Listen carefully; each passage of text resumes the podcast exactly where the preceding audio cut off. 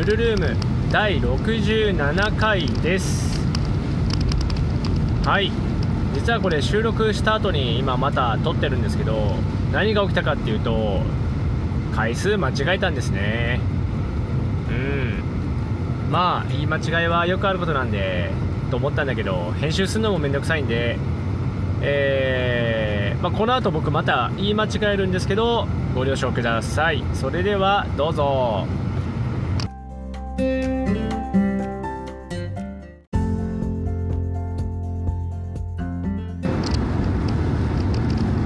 ルルーム第67回です。今回は、えー、3D プリンター届いたんでその話をします。3D プリンター届きました。まあ前回も喋ってたんだけどね。えー、メーカーはエニーキュービックの、えー、フォトンだっけな？フォトンモノ 4K ってやつを買いました。ああ。でまあテストプリントもね特になんかいじるわけでもなく即印刷できてええやんってなったんですけどまあ大そうですね光造形っていうタイプでまあ言うたらなんだ？なんだろうスマホみてえな画面が底面にくっついててで固めたいとこだけまあ光ってるみたいな感じのやつです。はい。なので固まってない樹脂が下に溜まっててでなんだ平たい板にちょっとずつ樹脂が固まってくっついていって引き上げながらできるみたいなそんな、えー、3D プリンターです、まあ、よく見る 3D プリンターっていうとなんかねロールがついててプリンターみたいなやつが動いてますみたいなやつがあるんですけど、まあ、それとはちょっと違うタイプで、えー、のやつです。でまあテストプリントもねなんちゃなく普通に印刷できて結構綺麗だなみたいな言いながら、えー、遊んでたわけですね。で今んとこ4回ぐらいプリントしてみてまあ思ったこととかね喋っていこうと思いますけど。えっとね4回ぐらいやったうちの前半はあのいわゆるサポート材っていうなんだろうねなんだろうね。あの浮いてるところとかがそのポロって折れたりとかしちゃうので、まあ、それを折れないようにするためにこう生やすなんだありゃ。生やすやつがあるんですけどそれ使ってなかったんですよ。で全然普通にプリントもできてるし寸法もきっちりかっちりめで出てたし。これでいいんだろうなっつってやってたんですけどちょっと 3D プリント慣れてきてちょっとね最初はね片面はね特に何のデザインもなく印刷してたんですけどちょっとなんかその両面ともちょっと文字入れたいなとか、えー、やりたいなってなってくるとちょっと問題が出たんですね。でまあそれがその印刷スタートするときってちょっと強めに光を当てるんですね。じゃないとあの上に引き上げていく関係があるんでその引き上げていく板にねしっかりくっつけなければならないのでそれでちょっと強めの照射をやるんですけどで光が強く当たっちゃってるんで何ていうのかな普通の印刷状態よりかもちょっとね広めに印刷されちゃうんですよ。ほんのちょっとねほんのちょっとです本当に。でまあそれがね印刷終わるとねバリみたいに出てくるんでまあちょっとカッターでちょっと削り取ったりとかあヤスリで削り落としたりとかするんですけど今までは特に問題なかったんですよ。あのバリ出ていいような場所をこうそこにするというかその板にくっつく場所に設置して印刷してたんで全然問題なかったんですけどちょっとね文字とかを出そうと思うと、まあ、まあ両面にねするとこう印刷始めるポイントがないんでああサポート剤ここでサポート剤いるんやなとかあと両面両方とも寸法がちゃんとしっかりしたい時ってやっぱどうしても浮かせる必要が出てくるんですよね。でそれでやるとやっぱねめっちゃ失敗した。Anycubic さんの 3D プリンター多分今の機種だとどこもそうなんだろうけどあの途中で引き上げることができるんですよ。一時停止って押すと今こんな感じだぜって言ってそのくっついてる板が上に引き上がっていって見せてくれるんですよ。でそこで印刷成功してるかどうかを、まあ、逐次かん、まあ、見ることができるんですけどあのサポート材つけたらさ落ちちゃってで永遠落ちたところで無駄に照射されまくってるやつが1回 ,1 回出てあじゃあサポート材もうちょっと増やそうかなって言って増やしたりとかしてね印刷したんですけどちょっとね困った状態でどんな状態かっていうとサポート材が生えてる場所。まあその何くっつけてる場所があるんですけど言ったらあのプラモデルのランナーみたいなあの切り出す時にさ切るとこあるじゃないですか。あんなのを生やすんですけどそこがねそこがというかその周辺が歪むんですよ。もう目で見てわかるぐらいに。であんまりそれはね嬉しくねえなみたいな感じだから嬉しくないんですよ。なんかなーみたいな感じです。ただまあで歪んではいるんだけど開けた穴とかはまあ別に問題が出るほど歪んではない。なんだろうね。平面が出ないんですよね。なんだろう。穴が印刷されるのは全然 OK なんだけどなんだろう。積層方向といいますかね。ちょっとね波打っちゃうんですよ。でしかもねどれぐらいそのサポートをくっつけたらいいか分かんないからでオートができるんですよ。プログラムでここいるやろっつってつけてくれるんですけどもう全然なんかね不安だからもう手動でこうこことこことこことっつってつけるんですけどそうするともうマジでもうデコボコになっちゃってまあまあまあまあ印字は綺麗なんですけどね。だからあうまくいったとことうまくいかなかったところがやっぱ差がねちょっと大きいなみたいな感じでありましたね、まあその辺はどうなんでしょうね。うんみたいな感じです。はい。で今んとこ最近作ってるのが次世代のリコイルオミットした時にストックチューブ内に、えーと、ヒューズと、えー、バッテリーを入れることになるわけですよね、まあ、リポ化したりするから。そうするともうね配線がかわいそうなことになるわけですよ。それちょっと嫌だなっていうことでケツに蓋できるようなパーツを作ろうって言って。でその蓋にどうせだったらヒューズを入れちまえって言ってヒューズとまあ蓋みたいなのを一体化させたものを印刷してるんですけどね。まあなかなかね仕上がりはいいですよ。もうちょっとねまあこっから先はちょっとあれだなみたいな。バッテリー側の配線を短くしてえなとかはあるんですよ。バッテリーのね配線が長くてあやっぱね押し込む時にちょっと窮屈だなっていうのは感じる、うん、で僕が持ってるバッテリーは SFA さんのバッテリーあの 80C とかの放電レートがあるやつ。80C の 150C っていうとてもやべえもバッテリーを使ってるんですけどそれはねあの配線というかコネクタは変えてないんで長さはちょっと普通の長さのまんまなんだけどもう1個持ってるスタンダードなやつ。D DCI だよな。DCI ガンズさんのバッテリーはね配線を付け替えたんで短いんですよ僕のやつ。そっちだとね具合はいいんだけどうんちょっとなみたいなとこはあります。もうちょっと短くていいんだよね。もうちょっと。てかあれあんな長くなくていいんだよなって毎回思うんですよ。ね。えだからこっから先の僕のなんだろうそのパーツのね改善点はね薄く作れるかどうか。ただもうねコネクタの長さいっぱいいっぱいなんですよ。T コネを使ってるんですけどあの四角いやつね。T コネって多分なんかでかいのとちっちゃいのあるよね。端子は一緒だけど側の大きさみたいなのが違うのがあると思うんですけどまあそのうちのまあまあまあなんていうのちっちゃい方よく見る方四角四角みたいな。使ってるんですけどもうそれの長さがいっぱいいっぱいの寸法で作っちゃってるんですよ。だから長さ方向を減らしたいんだけどこっから先は結構難易度高いねみたいな状態ではあるんですよね。ただ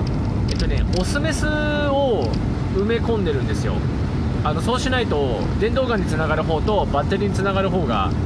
ないからさ。ね。だからコネクタ2つ使うんでそうするとねあとメスか。どっちだっけな。オスだよなあれ。オス側いや違うなオスは外に出してるからいいか。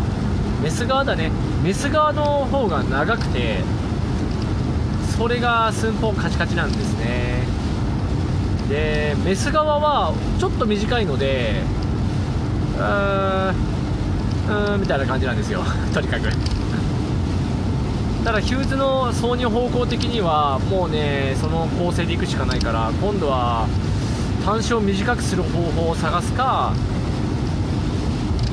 えー、金属端子だけ取り出して T コネから。で残りのパーツを全部 3D プリンターに印刷しちゃうか。今ねあの赤い T コネの樹脂ごと入るように作ってるんですよ寸法きっちり、でその樹脂部分のせいでちょっとねちょっと寸法カツカツすぎるんですけどだからそれをもうちょっとだけどうにかできないみたいな状態です。ね。あるいは電動ガン側の配線をちょっとだけ長くしてそこをこう折り込んでね蓋と電動ガンはくっついた状態になるみたいな状態にするのもベターかなとは思います。そっちの方が。そうするとコネクタが1個しかないんでスペースに余裕ができると割と自由な配線が可能かなみたいな。で背が低い。押す側だけをコネクその蓋のとこに接続すればいいのでそこの点についてはあ、まあ、考える余地はあるなみたいなところであります。あとは細かいところのねバージョンを上げていってる状態ですね。最初の状態はえー、っとねすげえ単純な構造ですよ。はい。ヒューズ刺さるとことかもあのヒューズの刺さるそのコネクタですね。端子を入れる隙間だけ作ってたんですよ。だから端子自体は配線で押さえようみたいな動きを。どうせヒューズ入れた時にギュッてなるから位置固定しなくていいかなと思ってたんだけどやっぱそれじゃあ具合が悪いなってなって一番最初の印刷したやつは後からね端子入れた後端子をあのー、ボンディックでちょっと固定したりとかしたんですよ。それ見てたらいやこれ印刷した方が早いなって言ってで採寸してコネクタがきっちりかっちり入るような空間というかまあ押さえを作ってで隙間を開けてヒューズのブレードが入るようにしてますね。でさすがにねあのミニヒューズあのちっちゃいやつね。足がぴょんぴょんって2本出てるけどちょっとちっちゃめのヒューズ。あれはね長さが長すぎてもう邪魔くさいんでで手配のあの背の低いやつね。あの何？ヒューズのあの色がついてるプラスチックのやつあの長さだけのやつがあるんですよ。低配ヒューズって名前であったんですけどでそれで作ったんでめっちゃ背は低くなったんです。なったんでで端子もそのプラスチック部分もあるおかげでギュッと押されるしまあそれでの固定もの、まあ、いけるし端子自体も固定できるように寸法かっちり作ったんで、まあ、非常にいい状態にはなりました。ここまで何回かな？これ3回分印刷したかなで今は最後のバージョンですね。で寸法の精度についてはもうマジでいい。いや光造形やばいっすね。こんなにいいだとは思わなかったです。あのー、なんだろうなイメージ的に多分ねきっちりかっちりの大きさにならないだろうと思ったのであのー、なんだろう1回印刷してくなりすぎたとこを寸法を削っていくっていう方向だろうなと思って印刷したらマジで寸法については言うことなかったんですよ。ノギスで測った数値でバッチリかっちりいけたんでもうなんていうかねもう光造形大好きみたいな感じですよね。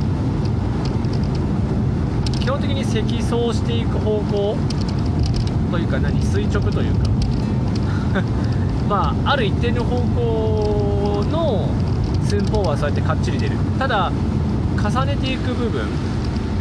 0. 何ミリか知らんけどなんかそれを重ねていくわけなんですよ。要は重ねる分量は絶対決まっちゃうので厚みはね。だからそっちの寸法の誤差がどれぐらい出るかなっていうのがちょっと気にはなっている。ただ全然ですね本当に。その最初のバージョンで印刷したやつはお尻が開いてるんですよ。だからヒューズも見えるしコネクタも見えるし配線も見えるような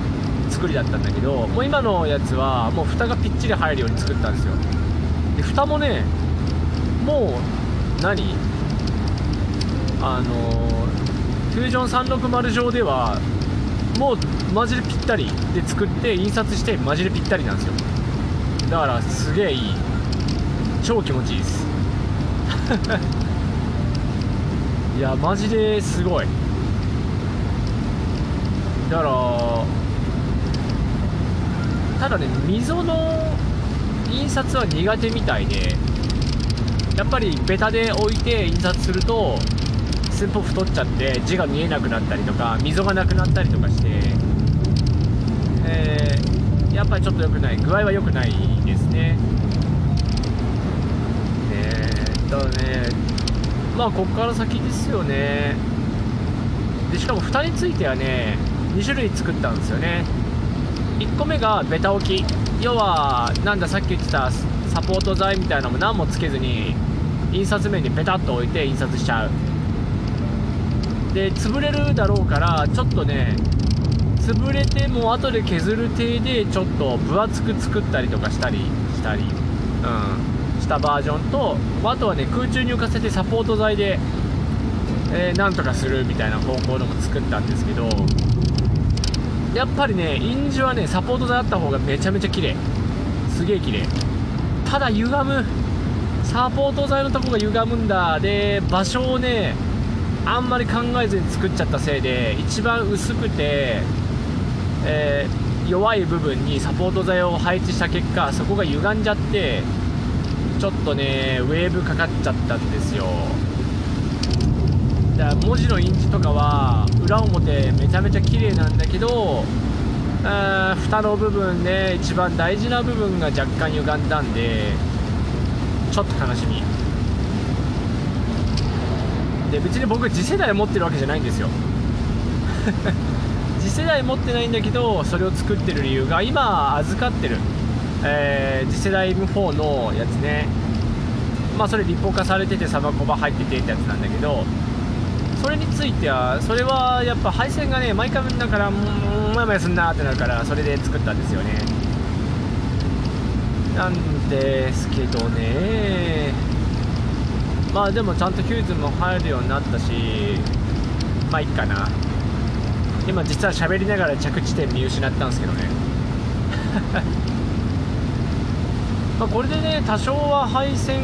というか何ていうのぐちゃっと感は減るしあのそその状態だったらストックパイプでギュッと押しても別に問題ないしあのストックで、ね、ストックで一番縮めても何も問題ない。気にする必要はないんですよね。だまあまあまあいい仕上がりにはなったかなみたいな。ただストックパイプの中に入れる部分がちょっとねやっぱねちょっとなんだろうキチキチにすると抜けないから寸法的には余裕があるんですけどその余裕分でやっぱりねちょっと出ちゃうんですよ。ワイヤーに押されて中の配線に。かといってきっちりロックするように作るのはちょっと今んとこ無理なんですよね。考えてるのはあの M4 のストックパイプあの次世代のお尻にネジが切ってあるわけですよね。だから凸凹があるんであじゃあ蓋のところにえー、あれですね、えー、溝を作ってそこにオーリング入れてそのオーリングのギムギム感でなんとかしたろうかなと思ったんですけど残念ながらオーリング入れる場所ないんですよもう。壁薄くて。なんでねまあ悩んでるどうすってよみたいな感じ。まあなんとかなるでしょうとは思ってるんだけどね。まあしかも今の状態別に問題ないからね。ストック自体で一番ねロック一番前にガチャンってやれば別に問題なく動くしあの配線が後ろにギリギリ飛び出すか飛び出さないかでやってるよりかは全然マシだろうみたいな状態のクオリティにはなってるんでまあいいかなっていうところではありますね。さあまあそんな感じでねえー、今もうすぐゼロベースですね。まあ延岡で今高速使ってるんですけどね。えっ、ー、と宮崎西で降りるんかないつも。なんで宮崎西まであとちょっとなんで、えー、この辺で終わろうかなと思います。雨が強いです。まあこんな日はねインドア系のサバイバルフィサバイバルゲームフィールドそうゼロベースに行くのがいいかなと思います。それではまた、えー、お願いいたします。ありがとうございました。